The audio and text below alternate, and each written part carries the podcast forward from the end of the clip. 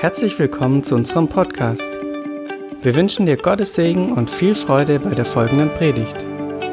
Für mehr Informationen schau auf unsere Webseite fildergoodnews.de.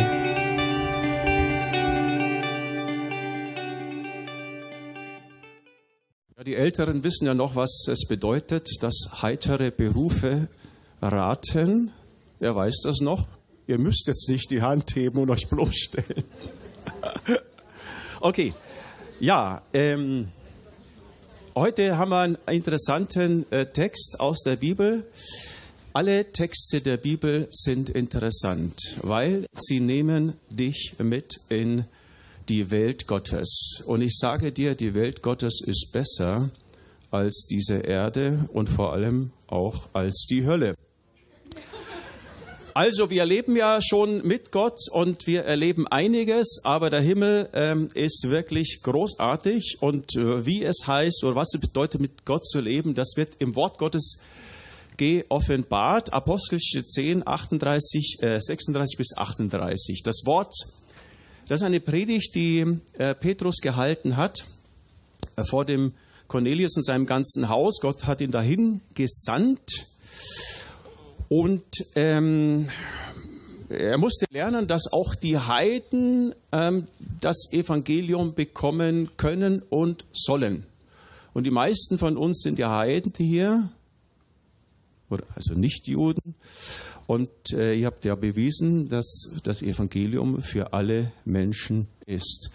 Und da zitiert, zitiere ich diese Passage heraus, das Wort, dass er, also Gott, den Kindern Israels gesandt hat, indem er Frieden verkünden ließ durch Jesus Christus, welcher Herr über alle ist. Ihr kennt es, das Zeugnis oder das Wort könnte man auch übersetzen, das sich durch ganz Judäa verbreitet hat und in Galiläa anfing nach der Taufe die Johannes verkündigte. Und jetzt kommt unser Vers, um den es heute geht, Vers 38, wie Gott Jesus von Nazareth mit Heiligen Geist und Kraft gesalbt hat. Und wie dieser umherzog und Gutes tat und alle heilte, die vom Teufel überwältigt waren, denn Gott war mit ihm. Und wir sind Zeugen dessen. Also das ist eine Passage, Passage aus dieser Predigt und nach dieser Predigt fiel der Heilige Geist auf die Versammlung. Also Petrus hat nicht gebetet um den Heiligen Geist, er hat einfach das Wort Gottes verkündigt. Und wenn das Wort Gottes verkündigt wird, dann passiert etwas. Und deswegen ist es nicht egal, wenn du zu Hause die Bibel liest oder ob du sie nicht liest. Wenn du Wort Gottes liest, das Wort, das vom Himmel kommt und in dein Herz hineingeht, dann bewirkt es etwas.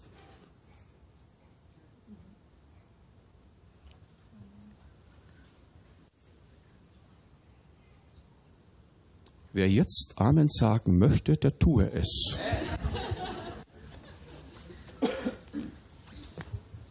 Ja, also der Vers 38 beschreibt sehr kurz und prägnant den Dienst von Jesus. Was hat Jesus getan? Er wurde, was, was passiert? Er wurde gesalbt, er zog umher, er tat Gutes, er heilte und es gibt noch einen Grund dafür, Gott war mit ihm. Das ist schon alles. Und äh, über diese Punkte möchte ich reden. Schauen wir mal darauf, wie der Dienst von Jesus begonnen hat, Apostelgeschichte 10. Er hat damit begonnen, dass Gott Jesus mit dem Heiligen Geist und mit Kraft gesalbt hat. Also, der Dienst beginnt immer mit Gott. Gott hat Jesus gesalbt. Das heißt, die Initiative, der Anfang ist bei Gott. Und so ist es auch bei uns, wenn wir einen Dienst haben. Der Anfang deines Dienstes ist Gott und das bist nicht du. Nicht deine Gedanken sind der Anfang des Dienstes, nicht deine Gefühle sind der Anfang des Dienstes, nicht deine Erfahrung und nicht dein Wissen ist der Anfang des Dienstes. Der Anfang des Dienstes ist Gott. Und das ist eine gute Nachricht. Wenn du nichts weißt, wenn du nichts kannst, wenn du nichts fühlst, der Anfang des Dienstes ist Gott.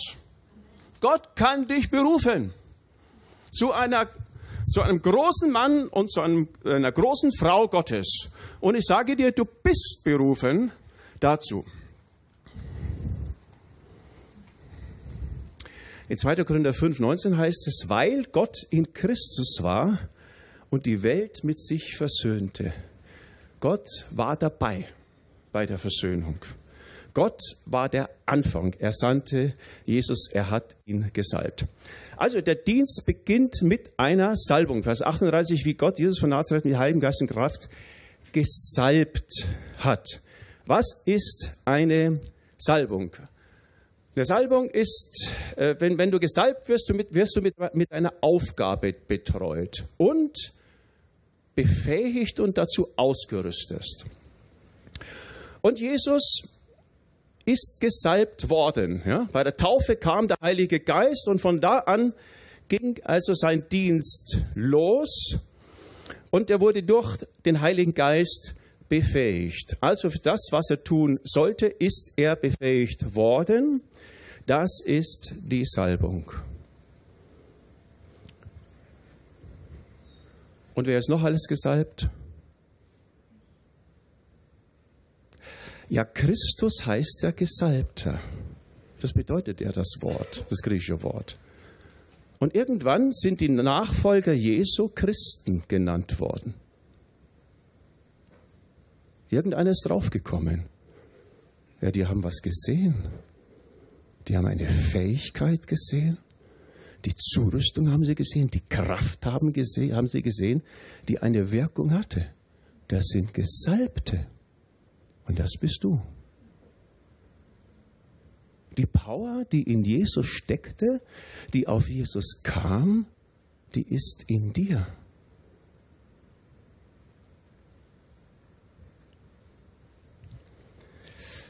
Der Dienst Jesu beginnt also mit Salbung. Und dann mit Heiligen Geist und mit Kraft ist er gesalbt worden.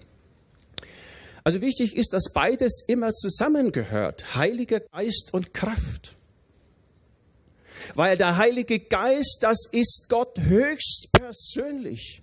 Er ist der Schöpfergeist, der über den Wassern brütete und er das Leben hervorbrachte. Der Heilige Geist ist der Geist des Lebens. Und wo der Geist des Lebens ist, da entsteht Leben. Er ist Schöpfergeist. Und das ist immer mit Kraft verbunden. Kraft hat Wirkung, das haben wir in der Physik gelernt. Erste Klasse, oder? Oder so ähnlich. Kraft hat immer Wirkung. Und der Jesus wurde gesalbt mit Heiligen Geist und Kraft und das hatte Wirkung für seinen Dienst. Und diese Kraft und dieser Heilige Geist ist auch in dir. Du brauchst nicht beten, Herr, mehr Kraft. Hört sich gut an, kein schlechtes Gebet, ist aber falsch, weil Gott zu dir sagt, du hast die Kraft. Ich bin in dir. Ich lebe in dir und ich bin der Schöpfer, der Kreator ex nihilo, der aus dem Nichts heraus schafft. Und der ist in dir. Und er war in Jesus. Und deswegen habe ich noch einen Text hier abgebildet, Lukas 4, 18, 19. Der Geist des Herrn, sagt Jesus, ist auf mir, weil er mich gesalbt hat, den Armen frohe Botschaft zu verkünden er hat mich gesandt, zu heilen, die zerbrochenen Herzen sind, Gefangenen Befreiung zu verkünden und den Blinden, dass sie wieder sehend werden, zerschlagen in Freiheit zu setzen, um zu verkünden das angenehme Ja des Herrn, das Erlassja, das Ja der Freiheit in jeder Hinsicht. Das war der Anfang des Dienstes von Jesus. Und wenn du Jesus dienen willst, egal wie, das ist dein Anfang.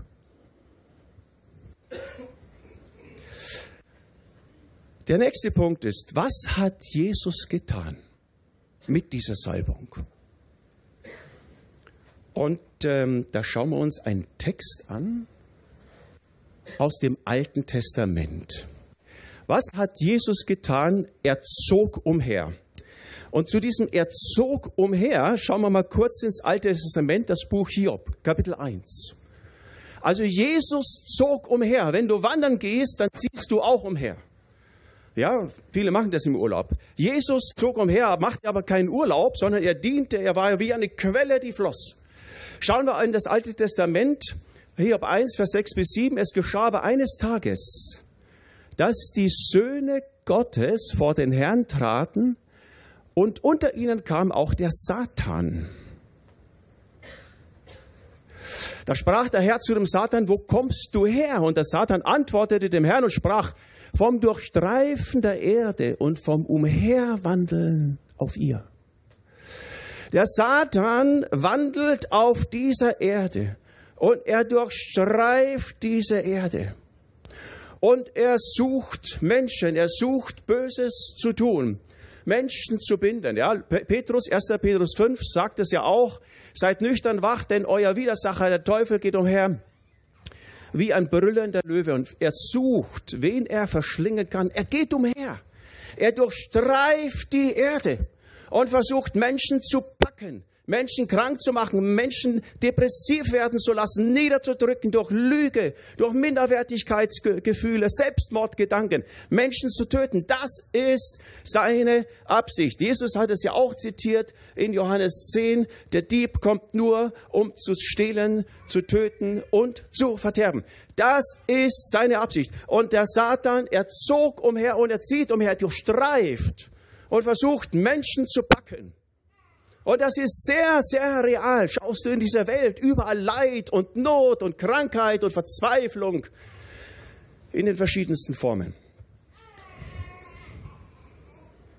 Aber Jesus zog auch umher. Jesus durchstreifte das ganze Land, Judäa, Galiläa. Er durchzog die Lande. Und äh, seine Absichten sind klar. Johannes 10, ich bin gekommen, dass sie das Leben haben und es im Überfluss haben. Das sind seine Absichten, das sind seine Ziele. Das ist seine Kraft, mit der er gesalbt worden ist, das zu tun. Er durchzog das Land. Er hat das aufgehoben und wiederhergestellt, was der Teufel so nicht gemacht hat. Jesus befreit aus den Ketten des Teufels, wie sie auch immer aussehen. Er befreit, er stellt wieder her und deswegen durchzieht er das Land. Und deswegen ist er hochaktiv durch seinen Heiligen Geist in der Gegenwart. Und er sucht Menschen, die sich öffnen für ihn, denen er Heil schenken kann, auch Freiheit von Sünde, Freiheit von Dämonen, Freiheit von Krankheit äh, schenken kann.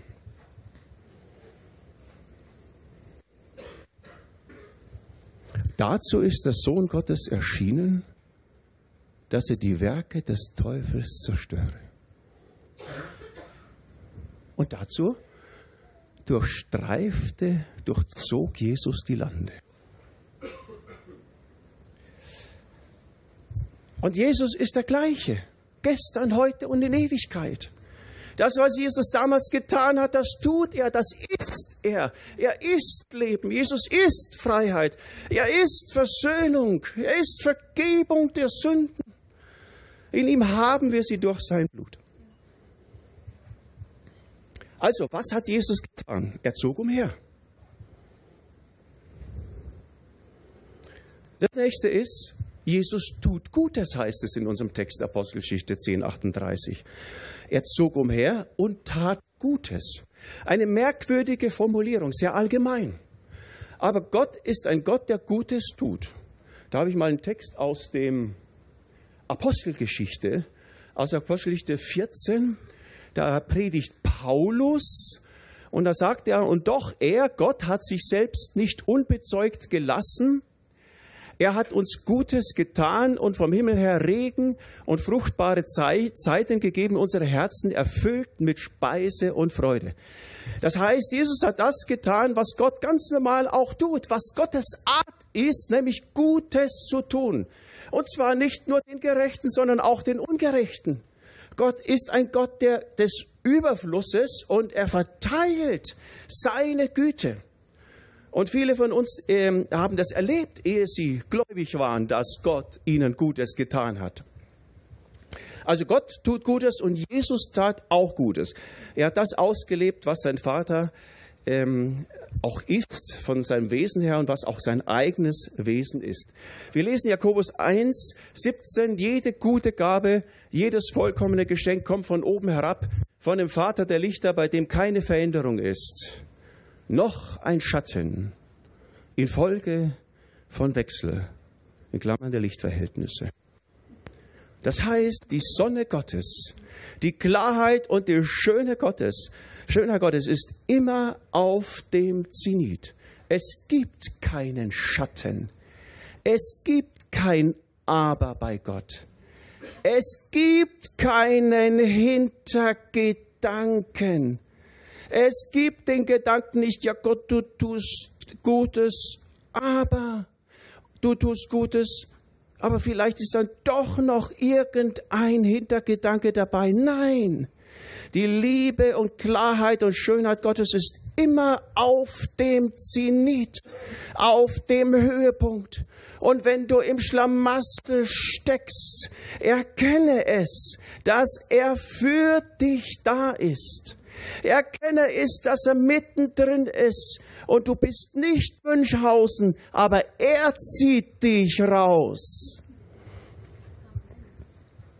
Ich hatte mal einen getroffen, schon lange her, im Intercity.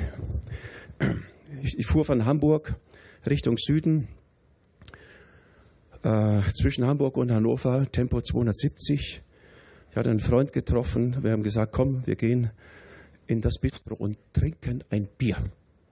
Ein Bier bei Tempo 270 schmeckt anders als zu Hause auf dem Sofa. Und ähm, dieser Freund war ein Evangelist, wie ich das noch nie erlebt habe. Komm, ich zeig dir mal, wie man Menschen zu Jesus führt. Also wir gehen in das Bistro, Bier bestellt, alles überfüllt. Da war noch so ein Bistrotisch, da stand einer. Und mein Freund spricht den an. Und dann sagt er einen Satz und du dachtest, die kennen sich 30 Jahre. Ich war so platt. Ich war so platt.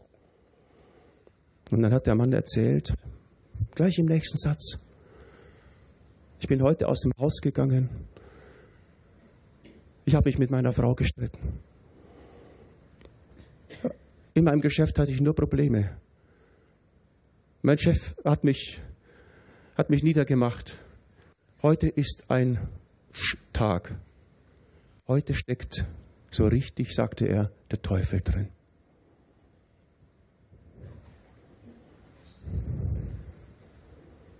Da sagte mein Freund zu ihm, wie, der Teufel steckt drin.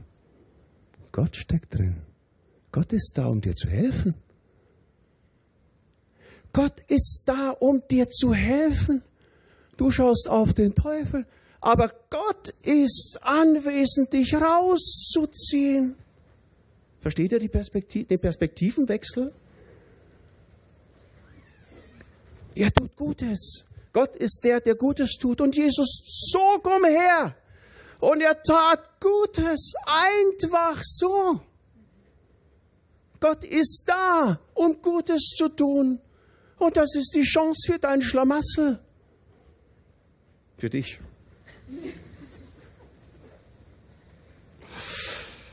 Und dann wird auch Heilung als eine Wohltat bezeichnet in Apostelgeschichte 4 mal ganz nebenbei. Was hat Jesus also alles getan? Er, er zog umher.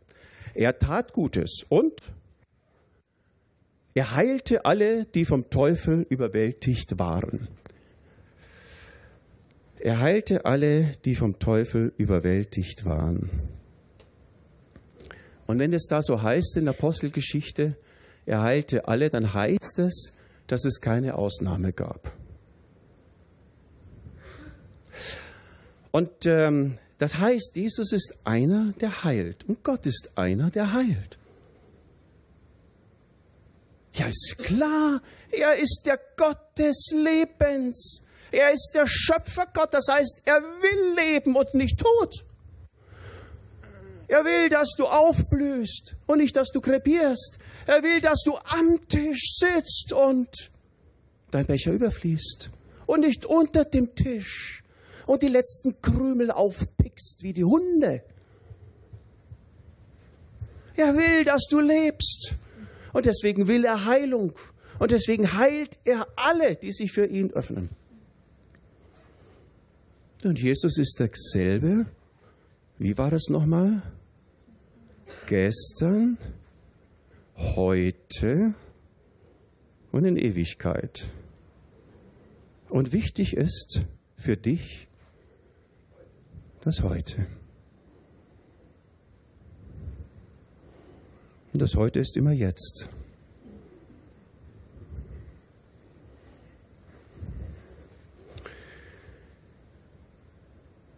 Und er ist sehr großzügig darin. Könnt ihr euch an die zehn Aussätzigen erinnern? Einer kam zurück, zehn hat er geheilt. Der hat nicht nachgerechnet. Der hat nicht im Vorfeld berechnet, ah, wer könnte sich dankbar erweisen. Nein, er heilte. Weil er der Gott des Lebens ist. Schöpfer Gott ist auch Erlöser Gott. Der Erlöser ist immer der Schöpfer und der Schöpfer ist immer der Erlöser. Er will, dass du lebst.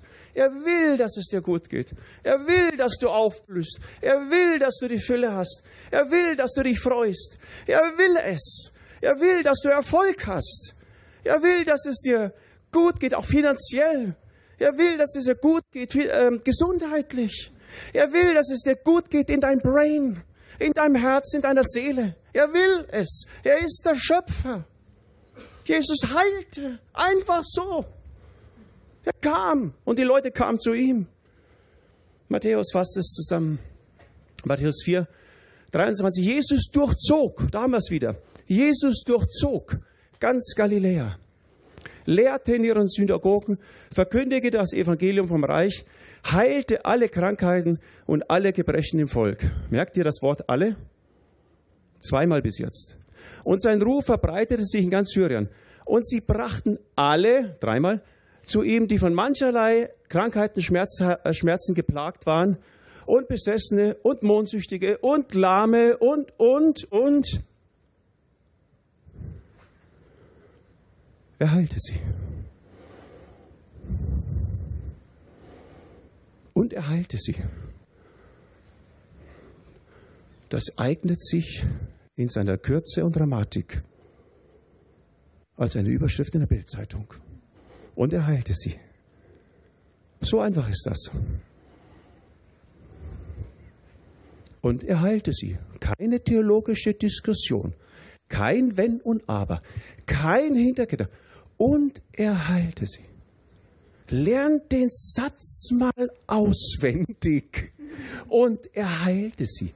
Mach ein Lobpreis daraus, heute Abend, morgen früh, fünf Minuten, zehn Minuten und er heilt sie. Und wir haben ja gelernt, dass wir das Wort Gottes persönlich auf uns anwenden und er heilte mich.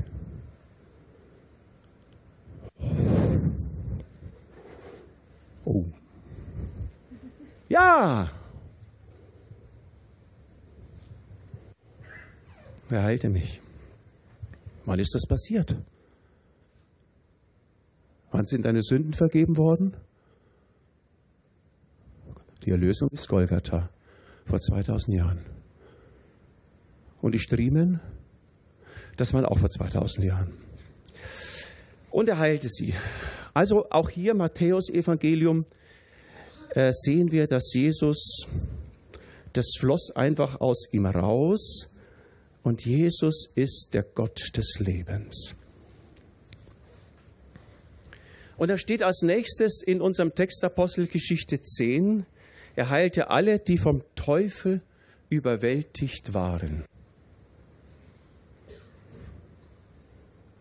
Das bedeutet, das Neue Testament, aber auch das Alte Testament übrigens, führt Krankheit auf eine einzige Quelle zurück. Wir haben schon gemerkt, Gott kann nicht die Quelle sein, weil er der Gott des Lebens ist.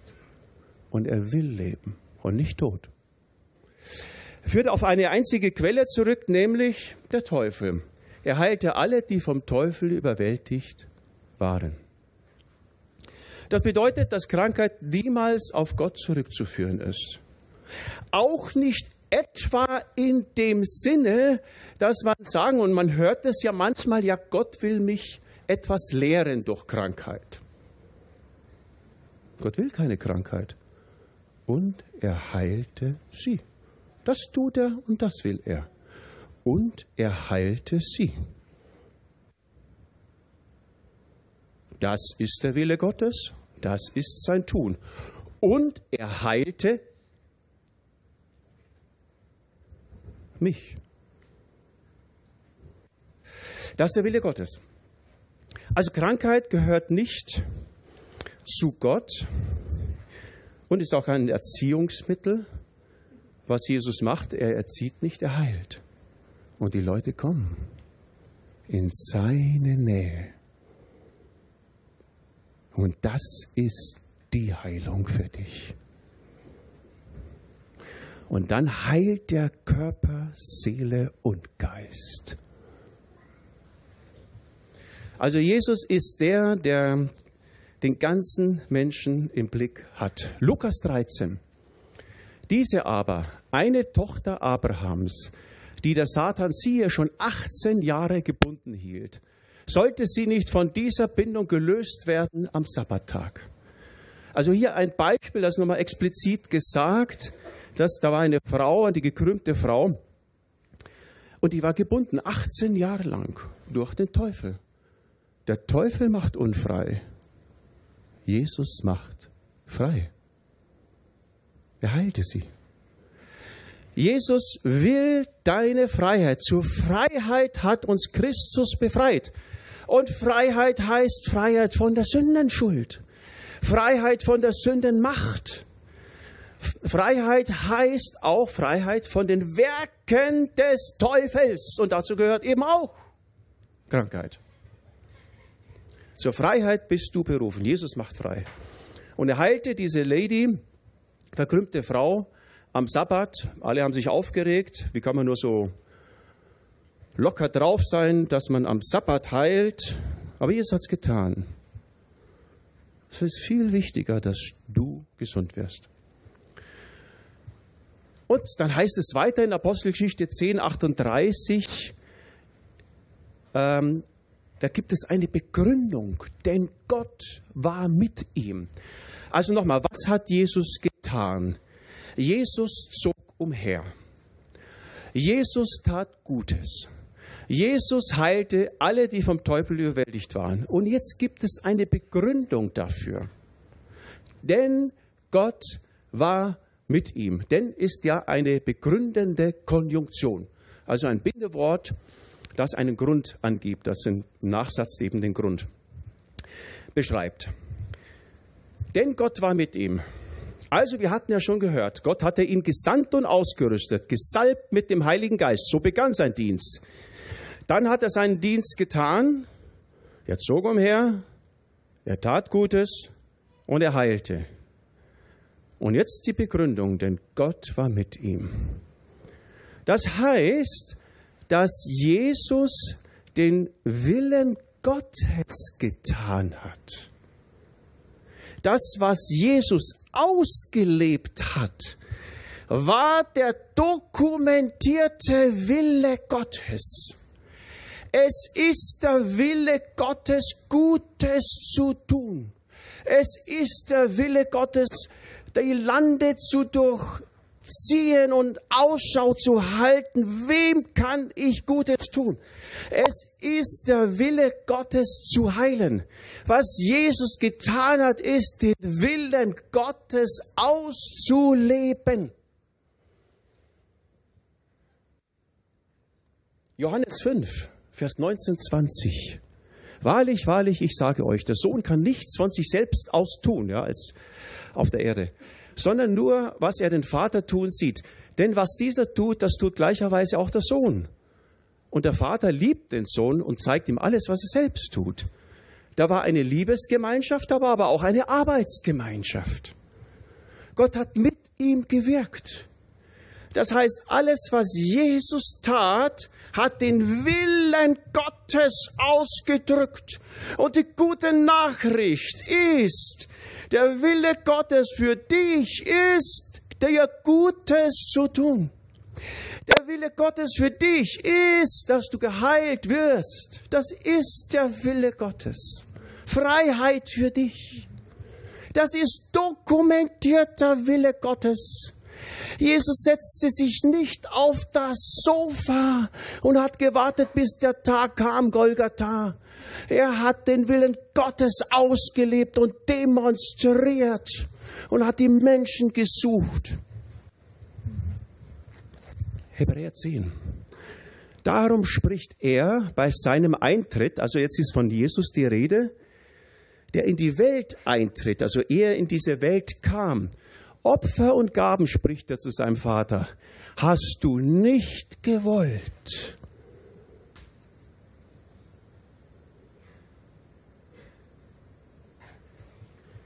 Einen Leib hast du mir bereitet, an Brandopfern und Sündopfern hast du keinen Wohlgefallen.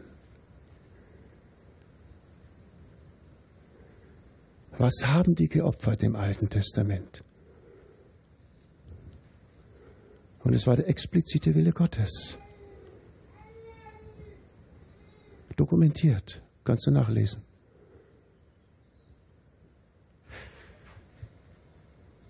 An Brandopfern und Sündopfern hast du kein Gefallen. Da sprach ich, siehe, ich komme. In der Buchrolle steht von mir geschrieben, siehe, ich komme, um deinen Willen, o oh Gott, zu tun. Und Jesus tat den Willen Gottes. Er zog umher. Er tat Gutes und er heilte alle. Siehe, ich komme, um deinen Willen, o oh Gott, zu tun.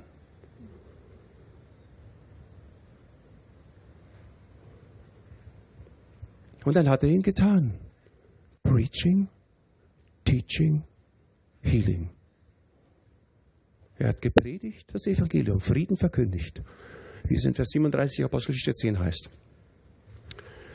Er hat gelehrt. Die meiste Zeit lehrte Jesus. Und er hat geheilt. Das ist der Wille Gottes. Preaching, Teaching, Healing. Und fortan wurde der Gekreuzigte gepredigt das Kreuz gelehrt und durch den Kreuz gekreuzigten und auferstandenen Kranke geheilt. Das ist der Wille Gottes. Und jetzt sitzt du hier und fragst dich, lieber Gott, was ist dein Wille für mein Leben? Was soll ich bloß tun? Soll ich das machen, jenes oder sel? Ausbildung studieren, hierhin gehen, dahin gehen. Was soll ich tun? Und die Antwort ist, der Wille Gottes ist, dass er dir Gutes tut. Der Wille Gottes ist, dass er dich heilt. Der Wille Gottes ist, dass du versöhnt bist mit ihm. Der Wille Gottes ist, dass er Frieden geschafft hat, schon geschafft hat am Kreuz für dich dass du eine neue Schöpfung bist, dass die Kraft Gottes in dir ist, dass du am reich gedeckten Tisch sitzt und nicht unter dem Tisch.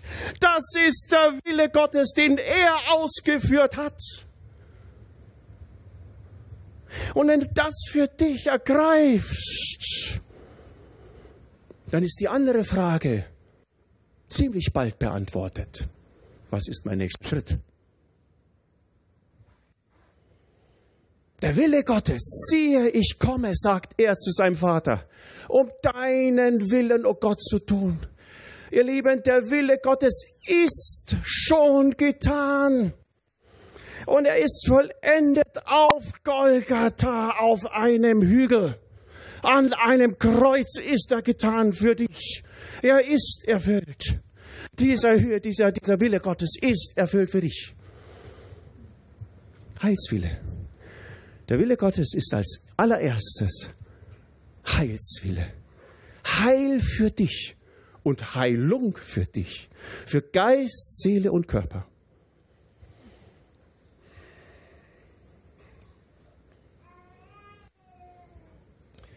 Jesus hat diesen Willen erfüllt. Was machen wir damit? Was machen wir mit dem, was wir hier gehört haben heute Morgen? Was sollst du jetzt damit machen? Glauben?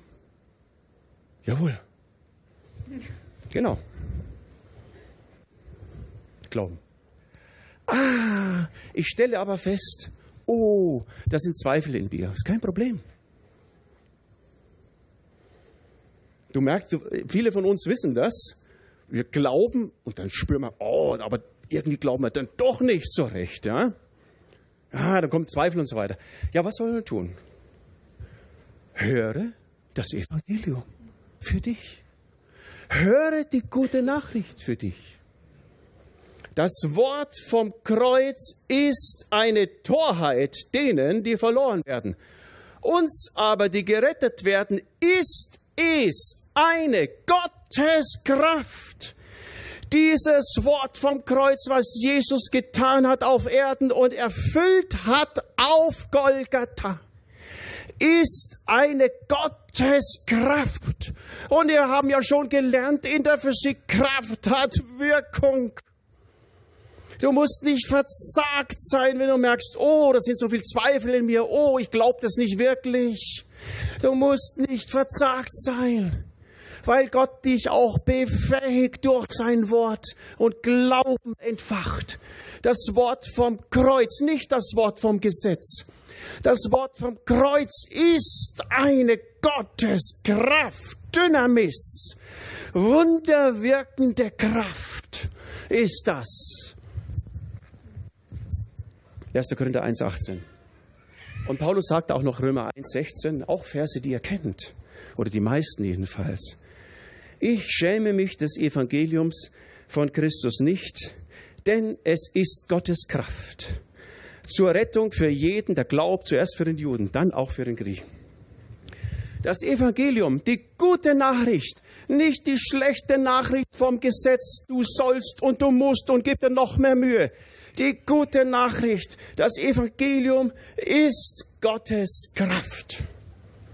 Dynamis, wunderwirkende Kraft.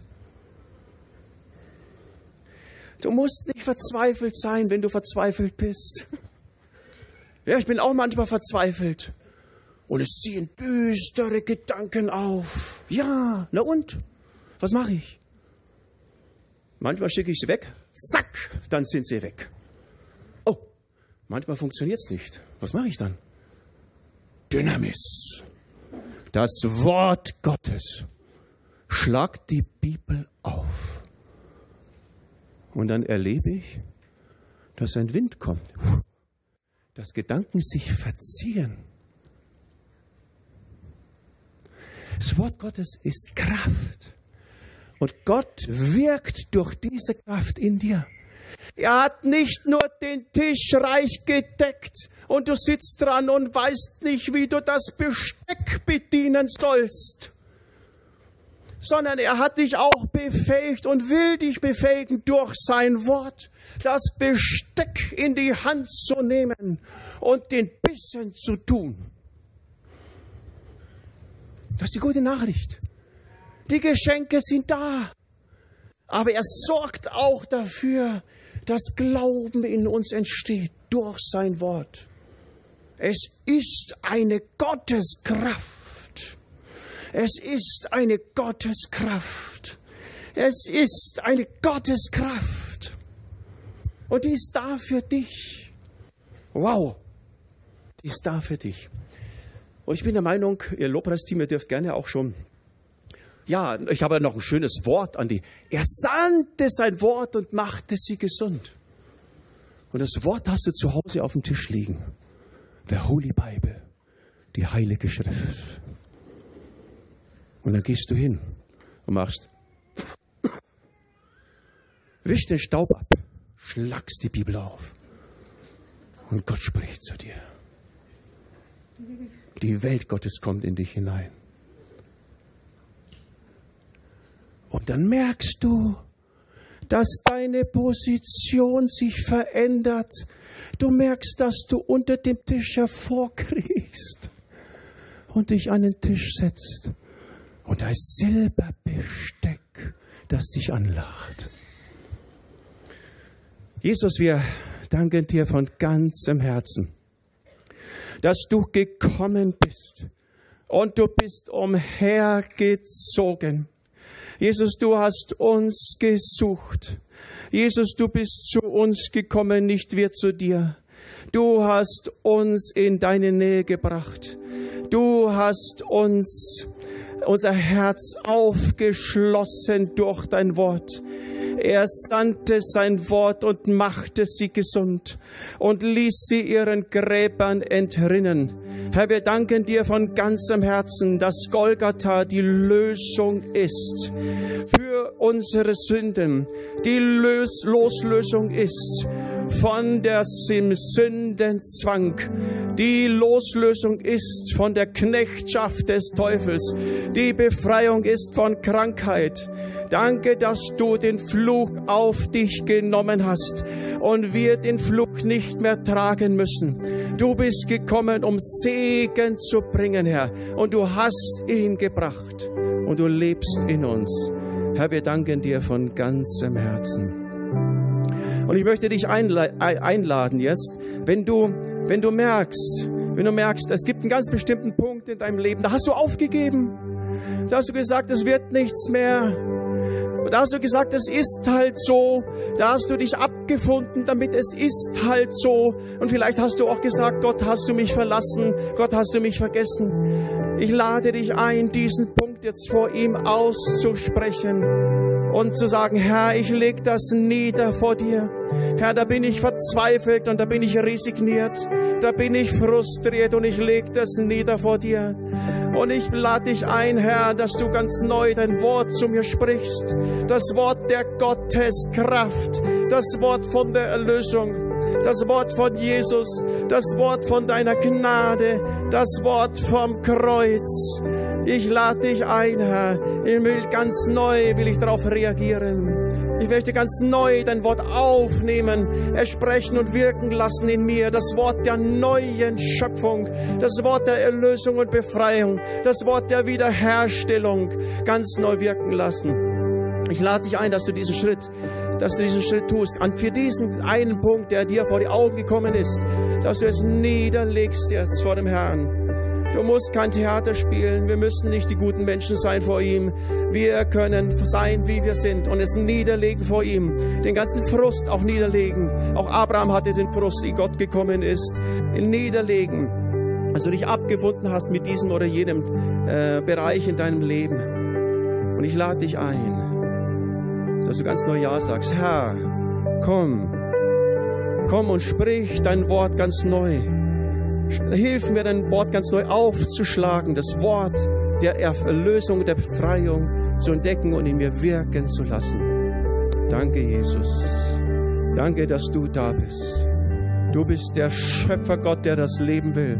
Du bist der Erlöser, der uns herausruft aus Verderben, aus Sünde, aus Krankheit, aus Not, aus Dunkelheit, aus Finsternis in unseren Gedanken.